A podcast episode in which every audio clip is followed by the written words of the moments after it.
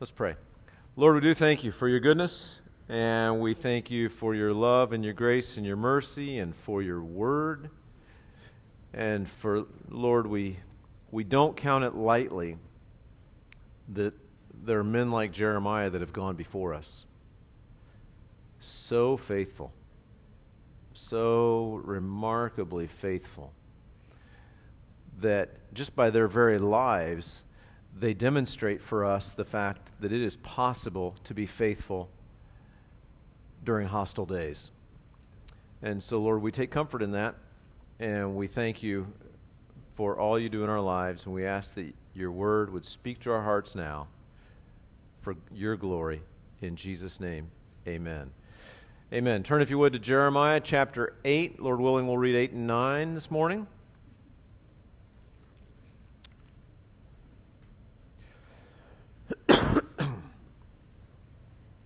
Jeremiah chapter 8.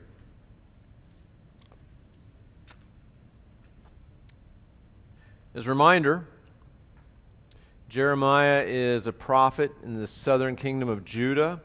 He was sent there by God to uh, basically warn the children of Israel in the southern kingdom during the last, check this out, to kind of get our heads around this, during the last 40 years, 40 four zero, not 14, 40 years before the demise of the nation of Judah.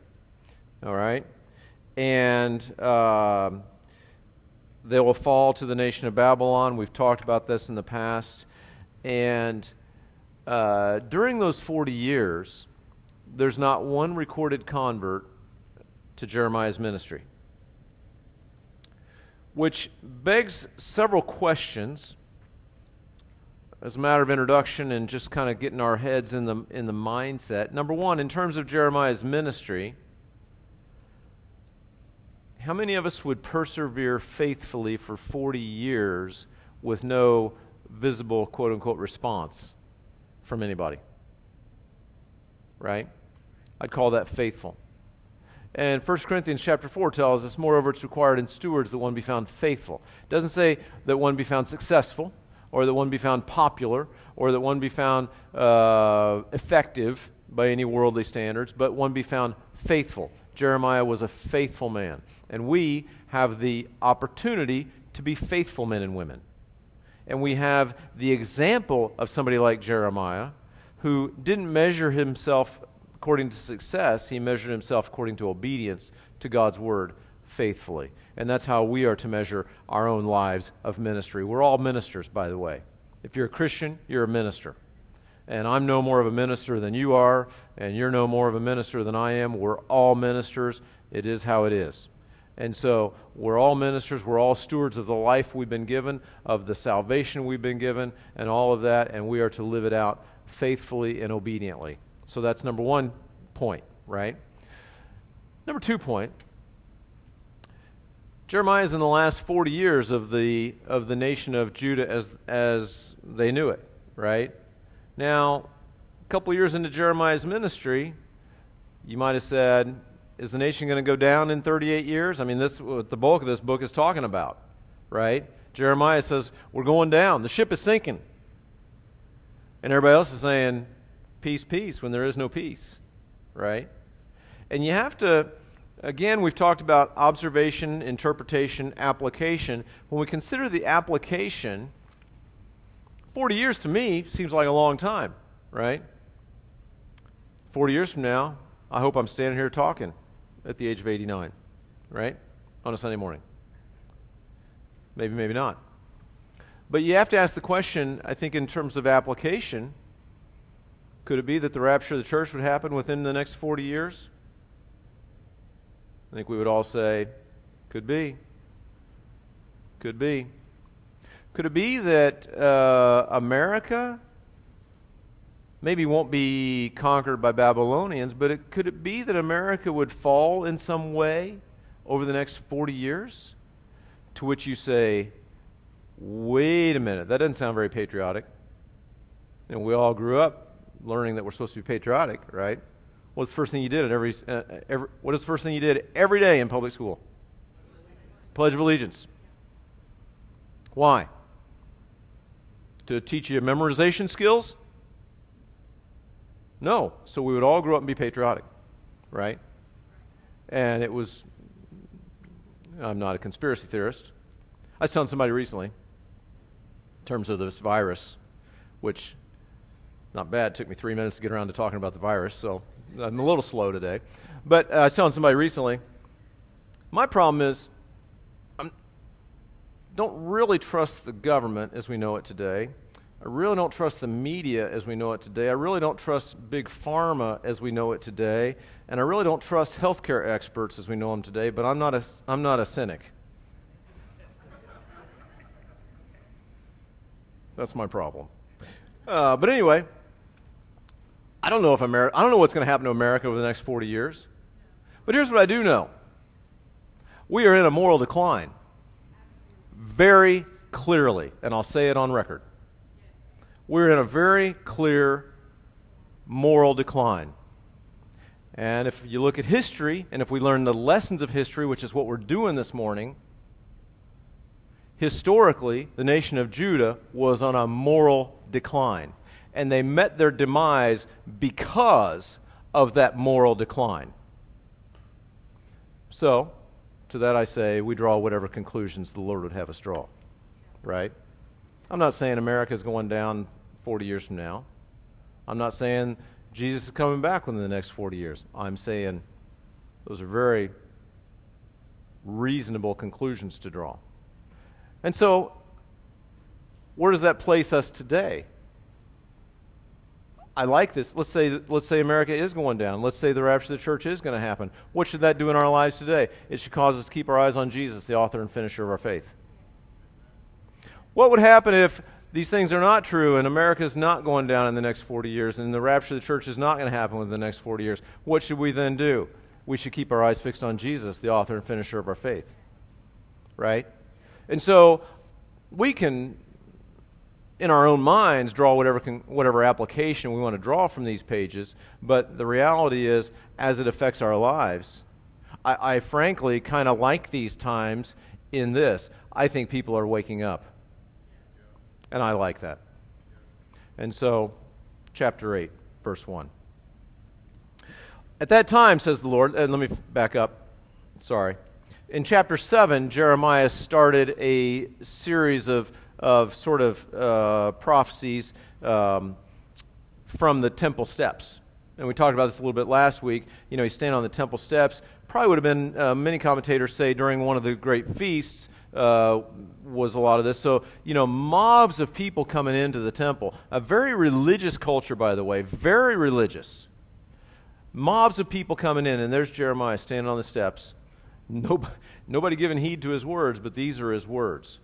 And he started it last week, uh, or in chapter 8 we read last, or chapter 7 we read last week, and he kind of carries this on. So he says, At that time, says the Lord, they shall bring out the bones of the kings of Judah, and the bones of its princes, and the bones of its priests, and the bones of the prophets, and the bones of the inhabitants of Jerusalem out of their graves, and they shall spread them before the sun and the moon and the, all the hosts of heaven, which they have loved, and which they have served, and after which they have walked, which they have sought, and which they have worshipped. They shall not be gathered nor buried. They shall be like refuse on the face of the earth. Then death shall be chosen rather than life by all the residue of those who remain of this evil family, who remain in all the places where I have driven them, says the Lord of hosts. Now, that's a little pick me up, isn't it? right? Thank God we don't say amen and that's the end of it, right? Have lunch. But the reality is, these people have been worshiping, uh, you know, all the, all the, the, the paganism and all the, the astrology and all of this kind of stuff, and, and they've been doing this for now for generations. And he's just saying, you know, the time's going to come when the Babylonians are going to come. They're going to literally dig up those graves and let the bones like lay out and let see if the sun and the moon and the stars can fix them, right? And so you, pick, you got a picture, particularly in the Jewish context, right? A proper burial was a big deal. And you remember, like, the ultimate Uh, I always think of Jezebel.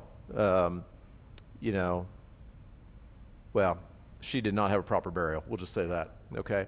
And and, and the idea of a of a of this kind of thing of like spreading your bones out to basically bake in the sun is just horrific. And so Jeremiah is just telling the reality of what's going to happen as a result of their moral decline. And that's the state that they're in. So the Babylonians are going to desecrate the graves before the sun and the moon, all the hosts of heaven. And again, as we've emphasized many times before, in the midst of something so seemingly harsh, keep in mind the motive behind this because we have to, cons- we have to keep in mind the heart of God in the context of all Scripture. God is supremely motivated by what? Love. Does this sound like love? Well, it is love if He's warning His children, right? If He's say, "Hey, you guys are okay. You could you just keep worshiping those sun and the moon and the stars and make a little room for me in there. That'd be awesome." That would not be love. To not warn someone of imminent danger is not love to warn someone of imminent danger is love.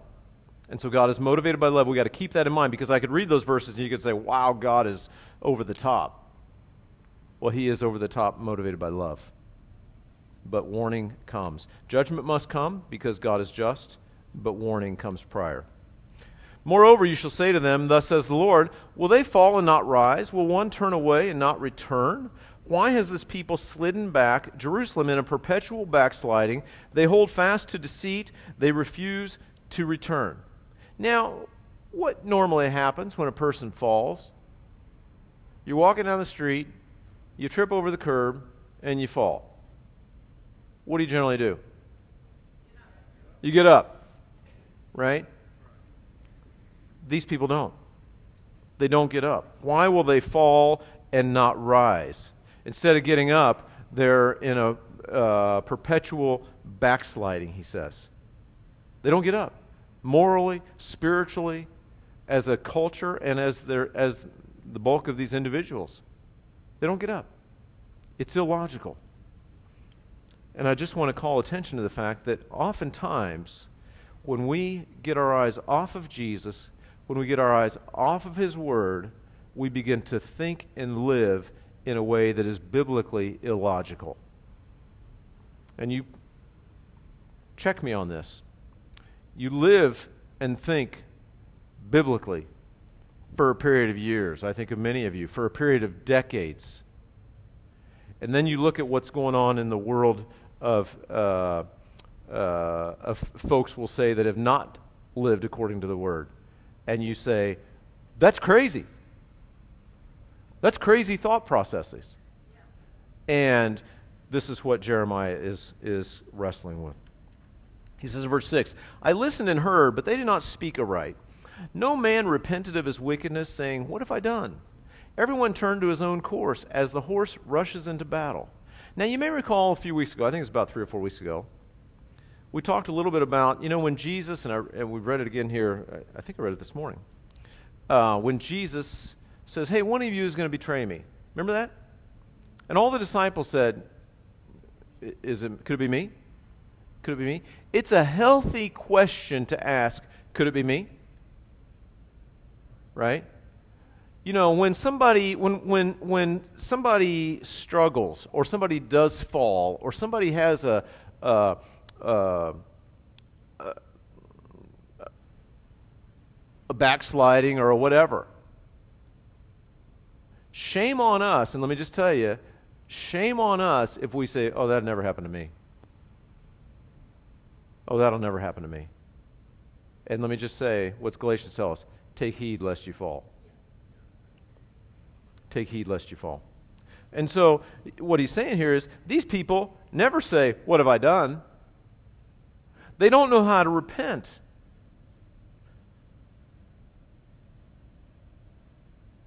They don't know how to turn back, they don't know how to get back up. And if we can do those simple things, let me just tell you this I am convinced, wholeheartedly convinced, God doesn't expect us to be perfect. God doesn't expect us to have conquered that bad attitude. God doesn't expect us, you know, to, to be squeaky clean and, and all of that kind of stuff. But I'll tell you this God expects us to be able to repent. God expects us to be able to say, I was wrong. What have I done? What, what have I done? Not like, hey, what have I done? What have I done? Like, you ever have that moment where you've done something stupid or you've said something stupid? And you feel like, oh man, what did I do? It's like you're, like you'd love to take that back, right? I mean, we all know that. That's the person the Lord can work on.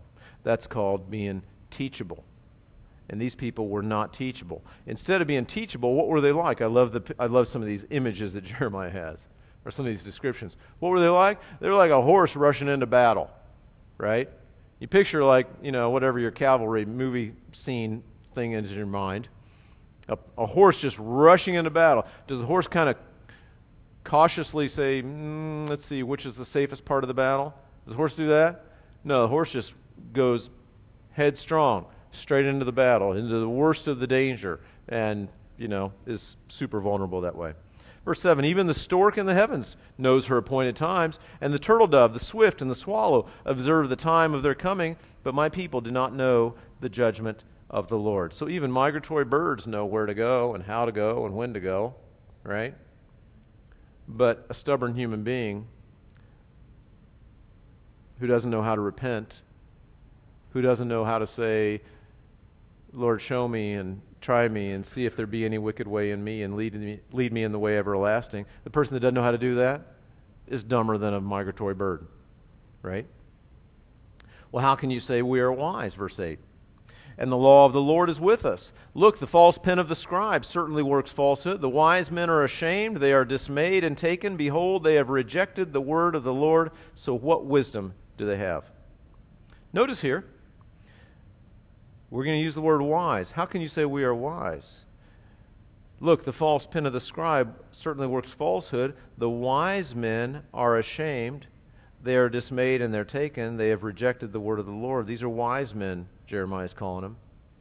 They're worldly wise. You see, there's worldly wisdom and there's biblical wisdom. There's worldly wisdom and there's biblical wisdom. This is critical for our understanding. Because worldly wisdom, now sometimes worldly wisdom sort of fits with biblical wisdom, right? You know, if you if you call Dave Ramsey, right? He'll probably give you some worldly wisdom that also happens to be biblical. That's okay, right? There's some worldly wisdom that biblical wisdom that, that fits into the context of biblical, biblical wisdom. But there's some that doesn't. There's a lot that doesn't. Well, how can we discern that? How can we discern that? How can you discern worldly wisdom from biblical wisdom? Here's the only way know your Bible. Know your Bible, and then test whatever that worldly wisdom is against that. And uh, you'll find very often uh, they're in contradiction. These people, it says, Behold, they have rejected the word of the Lord.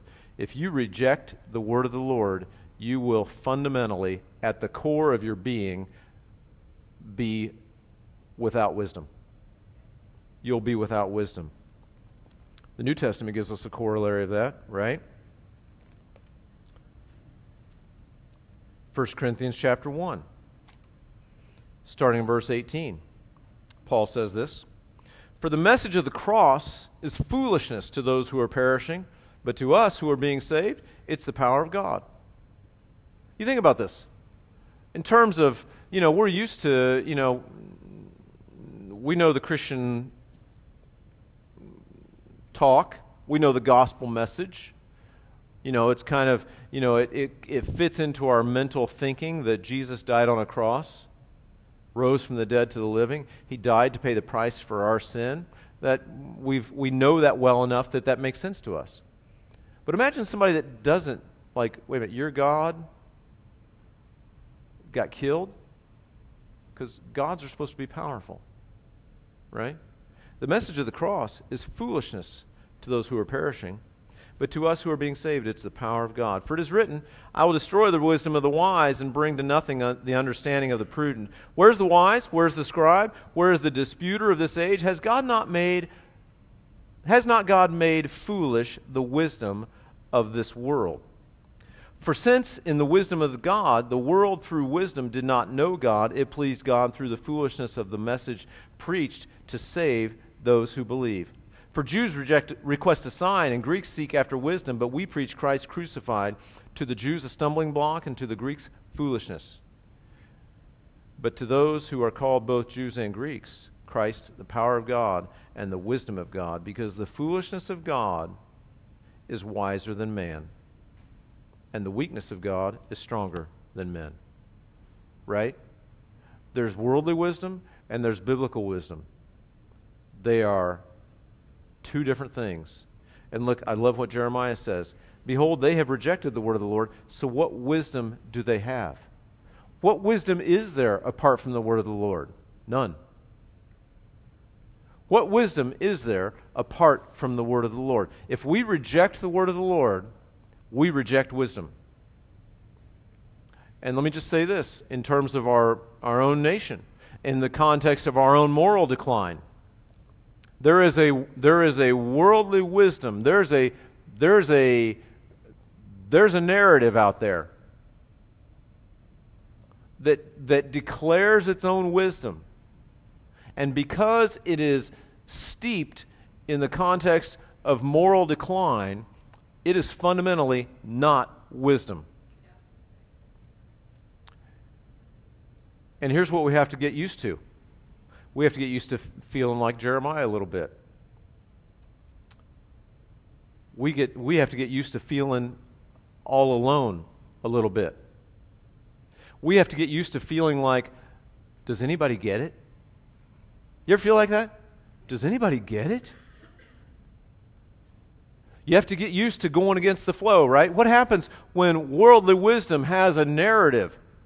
And thankfully, you know, thanks to technology, they've got a loud narrative. They've got a lot of volume to their narrative. And they and it's like fish going downstream. And we got to be the fish that swims opposite the flow. We've got to get used to the idea that we're going to be going against the flow. And guess what happens? if our nation continues in a moral decline, then the current gets stronger and the aloneness feels heavier. Right?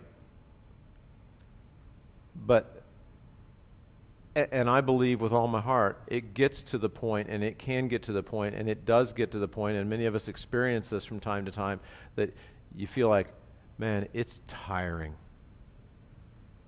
it's tiring and it's lonely and it's hard and it requires, check this, supernatural strength. And you're right. To that, I would say you're right, it does. And it's only by the power of the Holy Spirit, I think, that we can sustain during times like this. And you know what? That's a good place to be. That's a good place to be. Because I'm, in my mind, you know, sometimes I can think, yeah, I can, I can maneuver this situation. I'm pretty clever, right? You ever think that? Or just me? Yep. Okay, good. My wife never thinks that. She just says, whatever you say, honey. And I say, that's, that's pretty wise on your part because I'm a pretty clever guy. So, you know, I think I'm pretty clever. I think I'm pretty capable. I think I can kind of maneuver. I think I can kind of make it happen, right? But the more current flows in my face, the more frail I realize I am. The more inadequate I realize I am. The more I have to see Jesus, if you will, at the top of the current and just like fix my eyes on him. I love what Hebrews says. Fix my eyes on him. and only by the power of the Holy Spirit, and not by my own strength. Or, as we'll read at the end of chapter 9, not by my might, not by my wisdom, not by my riches, not by anything in me am I able to go against that current. Only by the power of the Holy Spirit. That's a good place to be. That's where Jeremiah was. That's where I think we're finding ourselves. And we need not be weary. Galatians says, don't grow weary in doing good. If he tells us don't grow weary, that means it's possible to not grow weary. Because that's what he told us to do. He wouldn't tell us something that's impossible. So, apart from the wisdom, apart from the word of the Lord, what wisdom do they have? That's a brilliant question. Verse 10 Therefore, I'll give their wives to others and their fields to those who will inherit them, because the least, from the least even to the greatest, everyone is given to covetousness. From the prophet even to the priest, everyone deals falsely. And so, you know, again, there's going to be a lot of destruction. Men are literally going to see their wives carried off by Babylonians. I can't think of anything more horrible. I mean, honestly, uh, in many ways, that'd be worse than death watch your wife just carry Can you imagine that, men? Watch your wife just carried off. Like they carry you one way, they carry her another way. Amazing. And why? Because even from the least, even to the greatest, everyone is given to covetousness. Now, we're talking about, help me with this. Help me if I'm the only one. We're talking about like digging up men's bones and leaving them out in the sun to dry.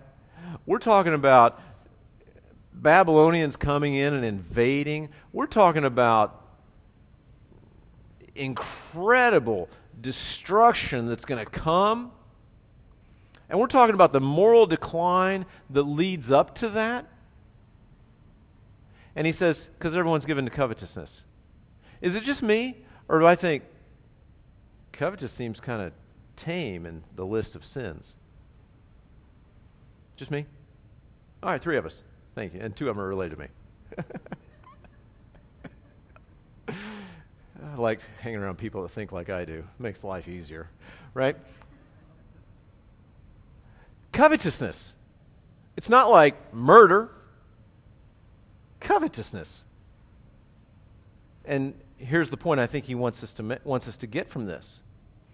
Let me say this the life of living, of rejecting the word of the Lord, the life of living according to worldly wisdom and rejecting godly wisdom, the life of, uh, that ends in nasty destruction starts with a simple rejection of the Lord a simple dependence on self, things that don't seem all that bad. Right? There's a progression. There's a sequence of events. There's a there's there's warning along the way. There's a there's a there's a thought process. There's all of that. And covetousness again, I think of our of our nation and our culture you could make a case that covetousness is the beginning of, in many ways, of our own moral decline. Right? How much of how much of our moral decline can we trace back to marketing and trying to get people to move this way and we do it by the lure of covetousness? How many of us how many how many people in our culture just as they say follow the money, right? How many people can be sucked into a into a how many people can be sucked into the sewage by what we call incentives? Right? Because from even from the least even to the greatest, everyone's given to covetousness. Verse 11, for they have healed the herd of the people of the daughter of my people slightly, saying, Peace, peace, when there is no peace. Were they ashamed when they had committed abomination? No, they were not at all ashamed nor do they know how to blush. Therefore, they shall fall among those who fall in the time of their punishment. They shall be cast down, says the Lord. Now, you insightful people, which includes all of you, you'll notice that, uh, hey, these verses sound familiar. Yes, they do. They are re- repeats from chapter 6, verse 14 to 15. Right? We read those uh, last week. So, yeah. Chapter 14 and 15. I'm sorry, chapter 6, verse 14 and 15, same verses that we just read. You know, when God repeats himself, it's usually for the point of emphasis, right? So I think God wants us to know these verses. God wants us to understand these. So, for, the, for they have healed the hurt of, my, of the daughter of my people, saying slightly. They've, hurt, they've healed slightly, saying peace, peace when there is no peace. Can I just pause there for a second? You know, let's say our nation's in a moral decline, and let's say I would have some insight from the Lord, which I don't, by the way, that, you know, it's going to go down in, in whatever, 40 years, right? And I give the warning from the Lord. And there are other people that say, hey, peace, peace. You know, everything's good. I'm okay, you're okay. Just whatever works for you. And we give them lots of good psychology and lots of stuff like that. You know what that does?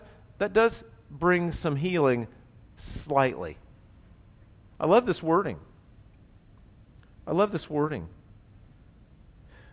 They have healed the hurt of the daughter of my people slightly. Right? Good psychology, that heals slightly. Encouraging words heal slightly. Saying everything's going to be all right, even if it isn't, that heals slightly. But the only thing that heals thoroughly is repentance. Right? And so these guys are saying peace, peace when there is no peace. They're promising uh, peace and prosperity. The reality is they continue in so much sin that they don't even know how to blush. Again, I said this last week. Think, just, just, just think for a second. Take your brains outside of like, what would happen if you were like an alien? And um, we've got some good analogies going today, don't we? What if you were an alien from another planet, right? And you came into, or let's say, let's just say this. Let's say you were able to do one of those movies where they take you back in time or move you forward in time, like a Back to the Future in reverse kind of a movie, right? Everybody with me? Okay, good. See, it worked. So, uh, and you came, uh, let's say you come back from, uh, let's say you're a, you're a, um, uh, Laura Ingalls Wilder, right? You live in a little house on the prairie, right? And, and everything's utopian on the prairie, right? And you come in and somehow you're placed in 2021 America. What would you think? You'd think, take me back. Take me back. Get me out of here. You'd say, I think one of the things you might say is, these people don't even know how to blush. These people don't realize how shocking, shocking things are right? Because we've kind of been numb to it, right?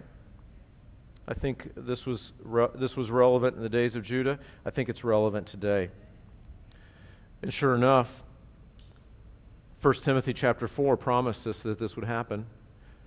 Now, the Spirit expressly says that in latter times some will depart from the faith, giving heed to deceiving spirits and doctrines of demons, speaking lies and hypocrisy Notice this having their own conscience seared with a hot iron. It is possible, and this scares me, frankly. It is possible to be so full of rejection of the Lord as an individual or as a society that we don't, know, that we don't even know how to blush. So much so that, as Paul describes to, to Timothy, our conscience can be seared with a hot iron. Now, I can tell you this as a doctor. There are basically two kinds of burns a person can experience. There's what's called a partial thickness burn and a full thickness burn, right? In the old days, you may have like a first degree or second degree. That's partial thickness. Or a third degree is a full thickness burn. You know how you diagnose a full thickness burn? Anybody? It doesn't hurt. It doesn't hurt because you killed the nerve cells. Right? Does that speak to this verse? It doesn't hurt. You can be burned so bad You get a sunburn, it's partial thickness burn. It hurts, right? You get third degree burn, full thickness burn, doesn't hurt. Your skin's black, but, you but it doesn't hurt, right? You're charred big time, but it doesn't hurt because the nerves have been killed. Listen to this. Now, the Spirit expressly says that in latter times some will depart from the faith, giving heed to deceiving spirits and doctrines of demons, speaking lies and hypocrisy, all of our normal stuff, having their own conscience seared with a hot iron. It's possible that our consciences can get so to the point that we don't know how to blush, so seared as if with a hot iron that we don't feel the pain of it anymore. Right? Let that not be said of us. It may be said of our society, but let it not be said of us. Verse 13 I will surely consume them, says the Lord. No grapes shall be on the vine, nor figs on the fig tree, and the leaf shall fade, and the things that I have given them shall pass away from them. You know, this idea of grapes on the vine and figs on the fig tree, you know, I think of that as like just normal life, right? Food on the table, we might say, right? You know, maybe we take those things for granted. Yeah, I got food on the table. I'm healthy. I got peace. I live in America. Everything's good. It's a free country. All that kind of stuff, right? God says, you know, to these people at least, yeah, they were thinking that. But you know what? The time's going to come. There's not even going to be other food on the table. There's not going to be grapes on the vine. There's not going to be figs on the tree. I'm going to surely consume them. And again, it's a heart of love that warns his people. Verse 14 Why do we sit still?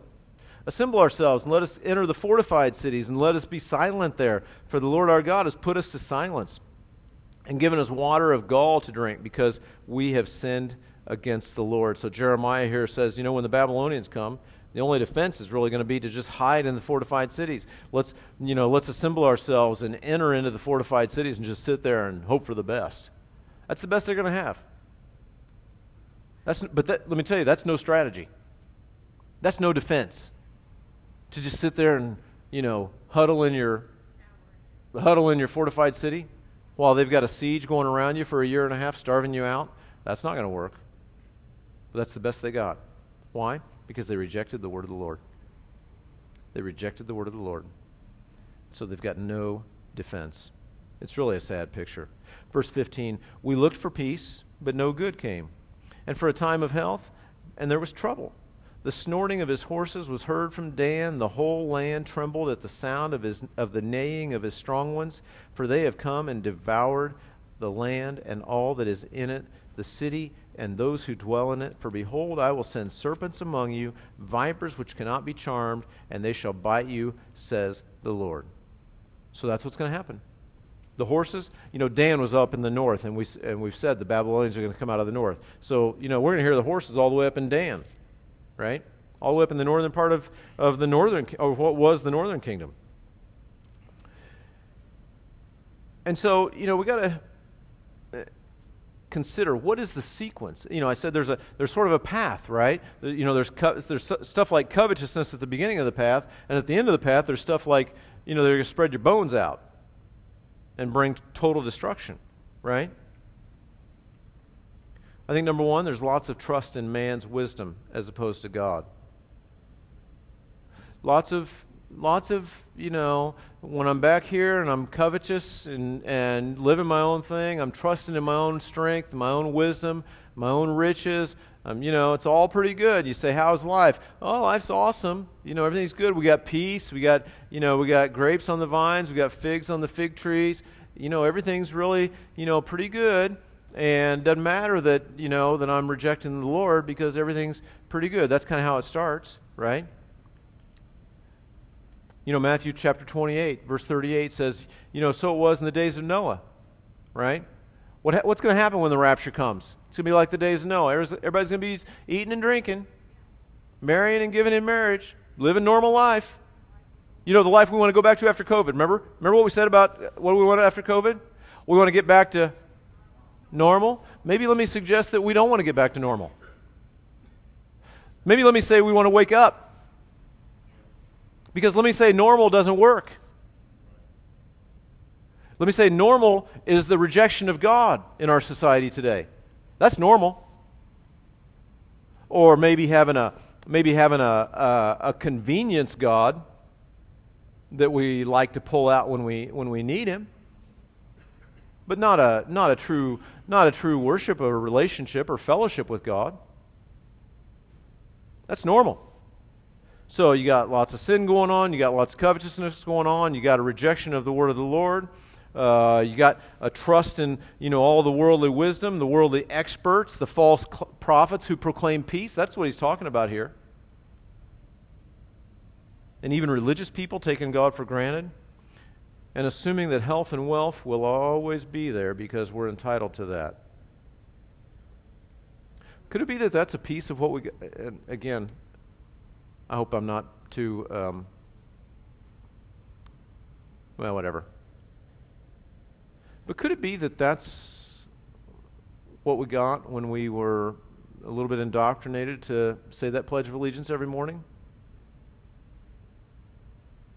You know, because uh, what it means is because I'm an American, I'm secure. This nation's indivisible. Well, has this nation always been indivisible? No. 1861 to 1865? It was not. Is it possible? Are, are we indivisible? Are, are we entitled to live and appreciate and enjoy? Are we entitled to live under the blessing of God that formed this nation forever? Are we entitled to, do, or, you know, I think if we have any kind of biblical insight, I mean, I think it's a little bit odd historically that a bunch of ragtag Minutemen, I'm sorry, I don't mean to go off on history. Is it okay if I go off on history for a second? It's not my notes, but work with me. I think it's a little odd historically that a bunch of ragtag Minutemen defeated, you know, the most organized and rock star army of the world, right? By shooting at them from behind bushes, right? Is that weird? You know, if you're just a uh, strategizer, that's kind of weird. Well, why did it, why did why did this nation get formed? Why did why did we win the American Revolution? Because of God's favor. Uh, personally, I think it's a no-brainer. I think it's a no-brainer. It's like walking around the it's like walking around Jericho 7 times on the 7th day. And the walls fall down. And everybody stands around and says, "Huh. Well, that's curious." Right? It's not curious.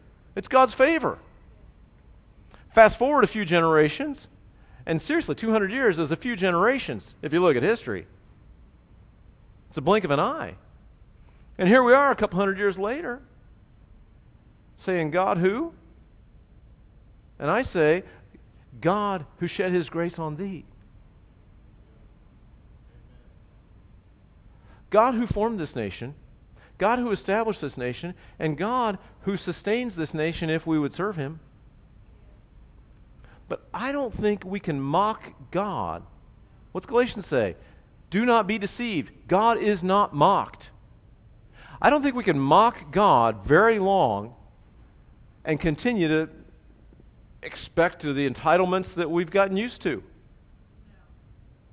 It just doesn't make sense biblically. It makes tons of sense according to worldly experts, but it makes no sense biblically. And then, sure enough, if you look at the pages of Jewish history here, God establishes that nation. Fast forward a few generations, they reject God. God warns them. God, God brings people like Jeremiah to warn them and warn them and warn them. They, act, they reject God, act like they should still have grapes on the vine and figs on the trees, peace, prosperity. And then they have the audacity to act surprised when the Babylonians show up.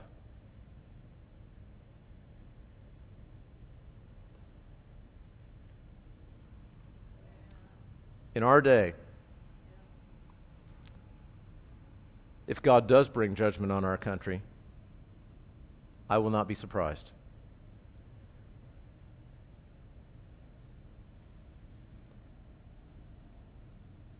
Verse 18.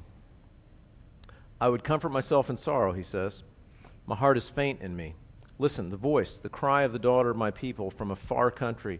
Is not the Lord in Zion? Is not her king in her? Why have they provoked me to anger with their carved images, with foreign idols? And so he's prophetically describe, describing the cry of the daughter of my people from, from, a, for, from a far country. He says, from their, from their state of exile. So he's kind of picturing what you know, the people are going to be saying from Babylon. They're going to say, wow, God was, God was right. God was right. Verse 20, look at this. You know, verse 20 is probably the simplest verse we'll read today, but think about how profound this verse is. The harvest is past, the summer is ended, and we are not saved. What's that tell me? It tells me there's a window of opportunity, right? You've ever had a garden, right? There's a harvest time, right? What happens? We used to have um, asparagus in our garden. And we used to go to, on vacation, there was a medical conference that we used to go to first week of May every year. Guess when the asparagus always ripened? First week of May every year come home, uh, and, you know, sometimes somebody pick them, right? But if that didn't happen, what do you come home? You come home and you find the harvest is, opportunity is gone, right? There's a window of opportunity to get right with the Lord. There's a window of opportunity. And in the, in the, in the nation of Judah here, he's prophesying the time's going to come when they say, the harvest is past, the summer is ended, and we are not saved. It's very real. There's a finite window of opportunity for all of us. Verse 21 For the hurt of the daughter of my people, I am hurt. I am mourning. Astonishment has taken hold of me. Is there no balm in Gilead? Is there no physician there? Why then is there no recovery from, for the health of the daughter of my people? Now, I want us to see this for a second. Lest you think I'm, you know, these words are harsh. Lest you think the heart of the Lord is harsh. Lest you think, you know, I don't want to be harsh, right? I don't want to be frustrated. I just want to be faithful. And I think that's the heart of Jeremiah that he also models for us. In the midst, can you imagine being re- having your words being rejected by everybody for 40 years, and then destruction does come, and you you have compassionate empathy for those people who mocked you for 40 years? Can you imagine that? This is the heart of this man, Jeremiah. He said, Oh, for the hurt of my people, the daughter of my people, I am hurt. I am mourning. Astonishment has taken hold of me. Is there no balm in Gilead, no physician here where I can just like at least help mend some wounds? Why then is there no recovery for the health of the daughter of my people? I love the heart of Jeremiah. He really wants to bring healing, but he can't once that window of opportunity is gone. He can't bring the kind of healing that he wants to bring, but he wants to.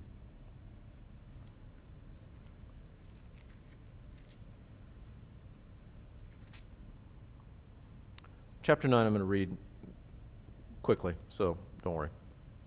Oh, that my head were waters and my eyes were a fountain of tears, that I might weep day and night for the slain of the daughter of my people. You may hear Jeremiah is referred to as the weeping prophet. You know, these, these kind of verses uh, give him that, that title. You know, it's as if he says, you know, I don't have enough tears left. It's like his grief exceeds his ability to cry. And he said, Oh, that I had a place in the wilderness, a lodging place for travelers, that I might leave my people and go from them. And they are all adulterers, an assembly of treacherous men. And I, uh, this is one of, the reasons, one of the reasons I wanted to read chapter 9. Because I think there's something like this. When, I, when, we, when we share these kind of chapters, and we talk about going against the flow, right? And it requires uh, the power of the Holy Spirit to do it to fight against the tide of moral decline. I don't know about you, But there's a part of me, and frankly, this part has been alive and well in recent weeks. There's part of me that's like, you know, I'd like to have a cabin in the woods somewhere. you know, maybe ravens could bring me food. And I could just hang out there for a couple years and then come back to Earth when it's like civilized again. You ever feel that way? Like, I just want to, I need a time out, right? Well, did Jeremiah get one? No. Do we get one? No. You can go on vacation once in a while. That's, that's good. You know, you can sleep. That's good. Um, but we're never not ministers on this earth given a specific life with a specific stewardship and a specific responsibility. We never, we never uh, are outside of that stewardship, ever. And like their bow, and that's why we need the power of the Holy Spirit, by the way. And like their bow, they have bent, they have bent their tongues for lies. They are not valiant for the truth on the earth.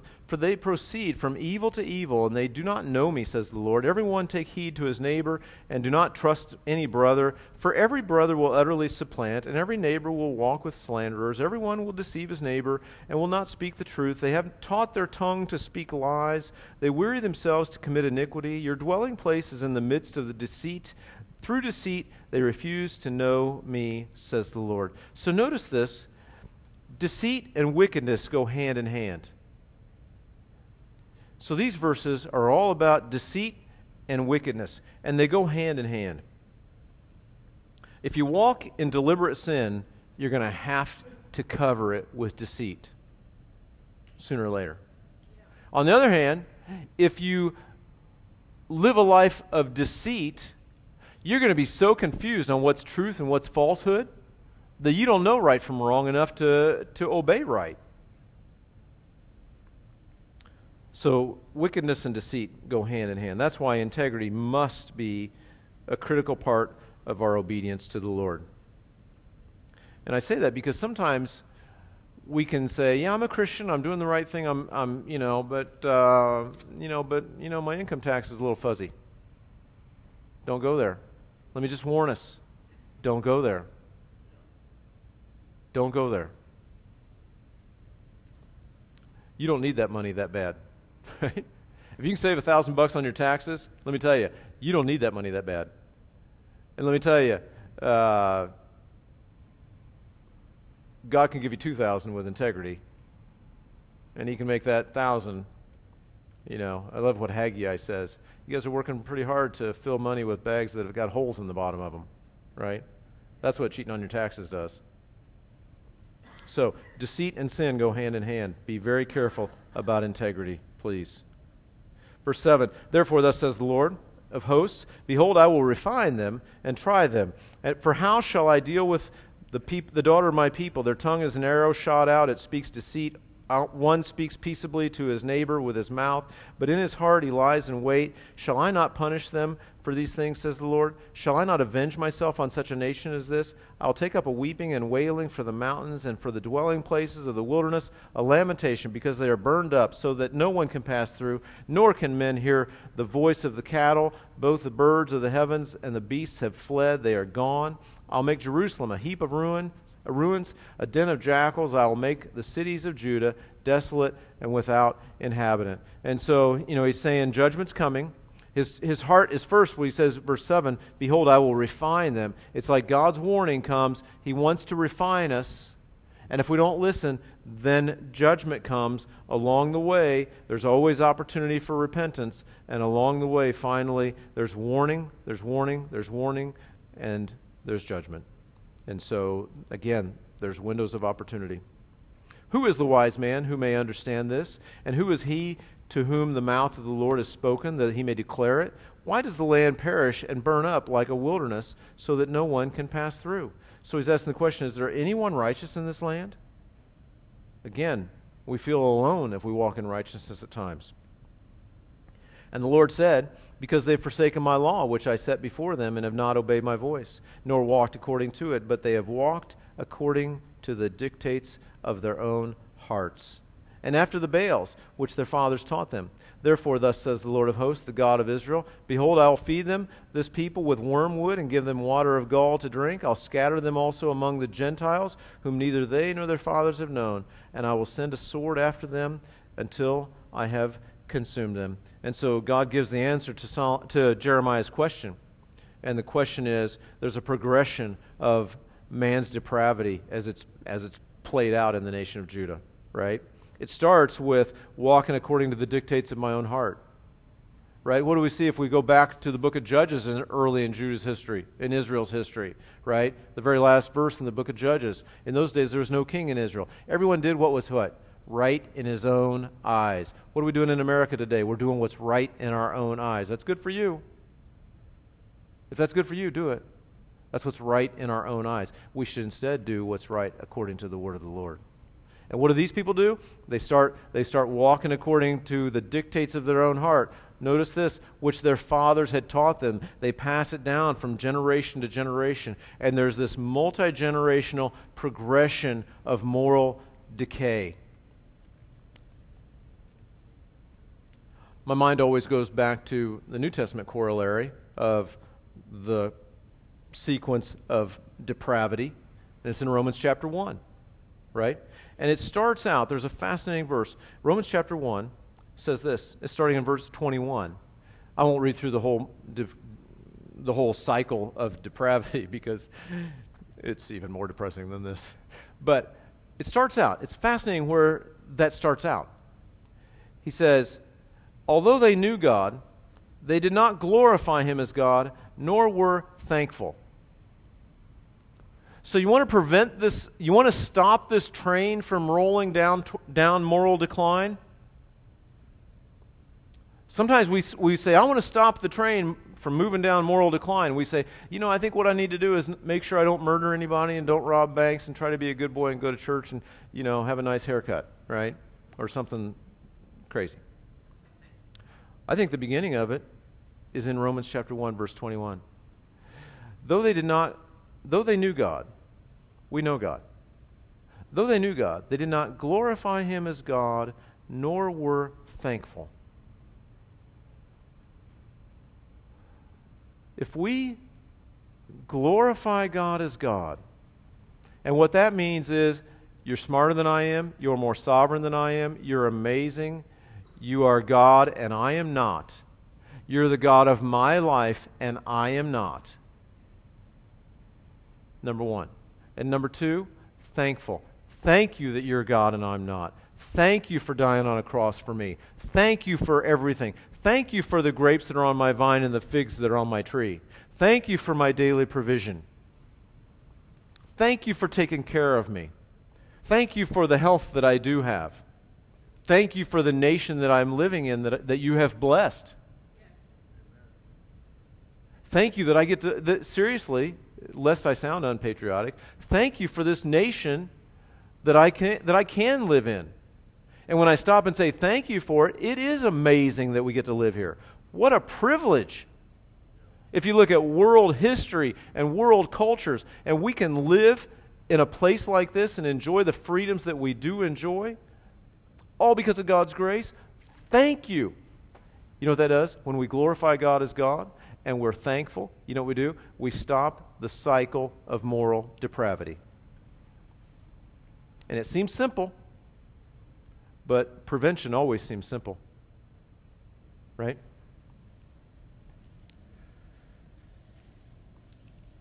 Verse 17.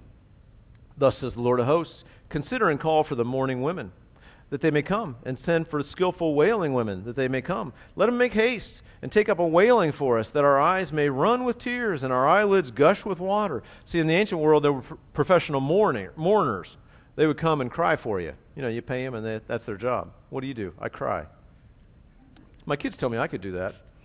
For a voice of wailing is heard from Zion. How we are plundered, we are greatly ashamed, because we have forsaken the land, because we have been cast out of our dwellings. Yet hear the word of the Lord, O women, and let your ear receive the word of his mouth. Teach your daughters wailing, and every one her neighbor a lamentation. For death has come through our windows, has entered our palaces, to kill off the children, no longer to be outside, and the young men no longer in the streets. So what they're saying is there's going to be a good market for these people. There's going to be a good market for these professional mourners, which is a contrary uh, message to peace, peace, when there is no peace in the days where we don't even know shame. Verse 22 verse, Speak, thus says the Lord. Even the carcasses of men shall fall as refuse on the open field, like cuttings after a harvester, and no one shall gather them. There's going to be so much death and destruction, he says, that there won't even be enough people to bury them. In these last few verses, I wanted to get to these today. Thus says the Lord Let not the wise man glory in his wisdom, let not the mighty man glory in his might, nor let the rich man glory in his riches.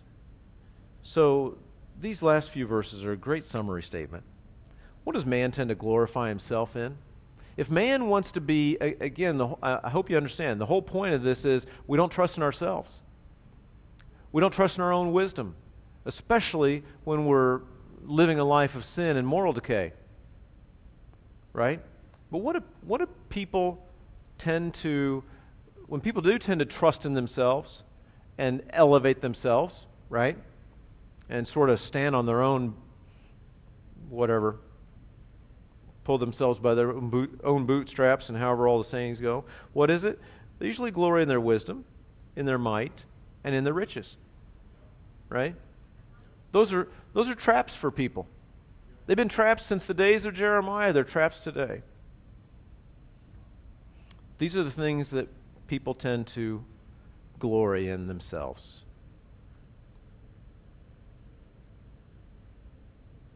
Don't trust in your wisdom, please. Don't trust in your might. Don't trust in your riches. Now, here's the thing here's the challenge. Some of us have wisdom. You know, if we read James chapter 1, it's accessible to all of us. Some of us have wisdom.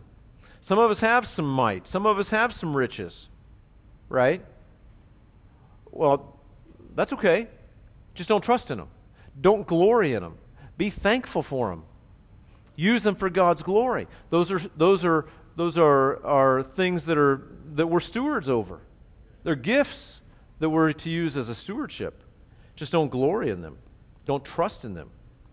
But, verse 24, let him who glories, glories in this, that he understands and knows me, that I am the Lord, exercising loving kindness, judgment, and righteousness in the earth, for in these I delight, says the Lord.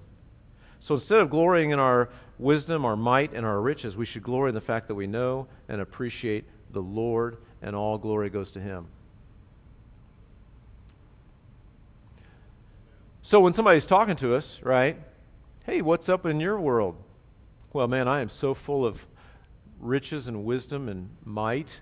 Man, this is great. Right?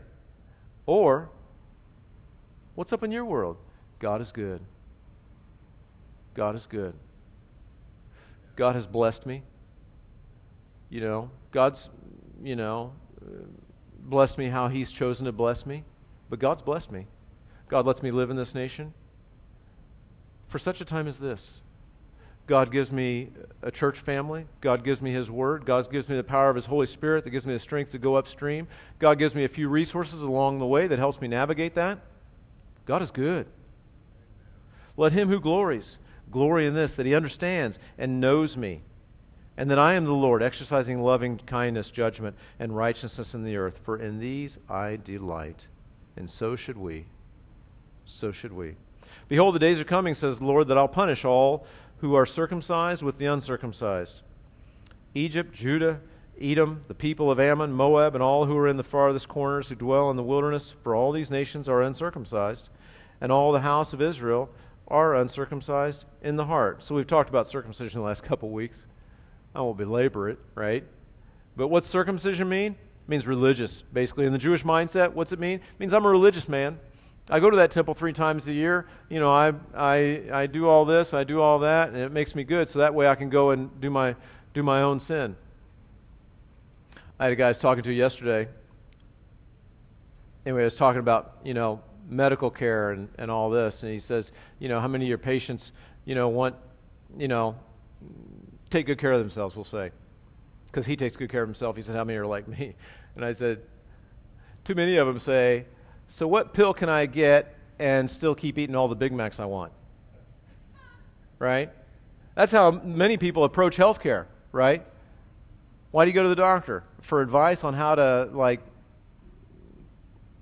what are the various ways to cut up your kale? No. How can I keep eating my Big Macs and get away with it? Right? That's what they're doing here. Hey, I'm circumcised. It's like the pill.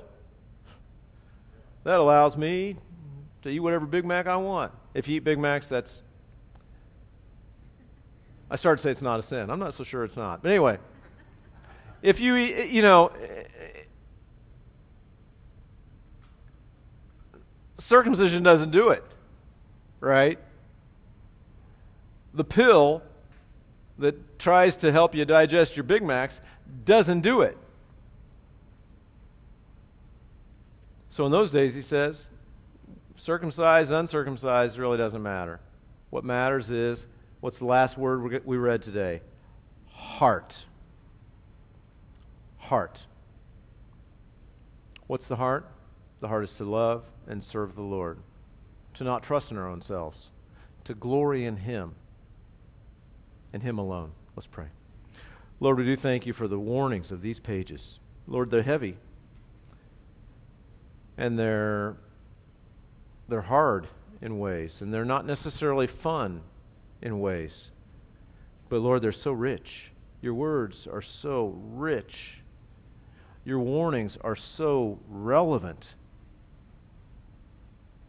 Your man Jeremiah was so faithful, and that's such an encouragement to us, Lord that if he could be faithful, then maybe we could by the power of the Holy Spirit.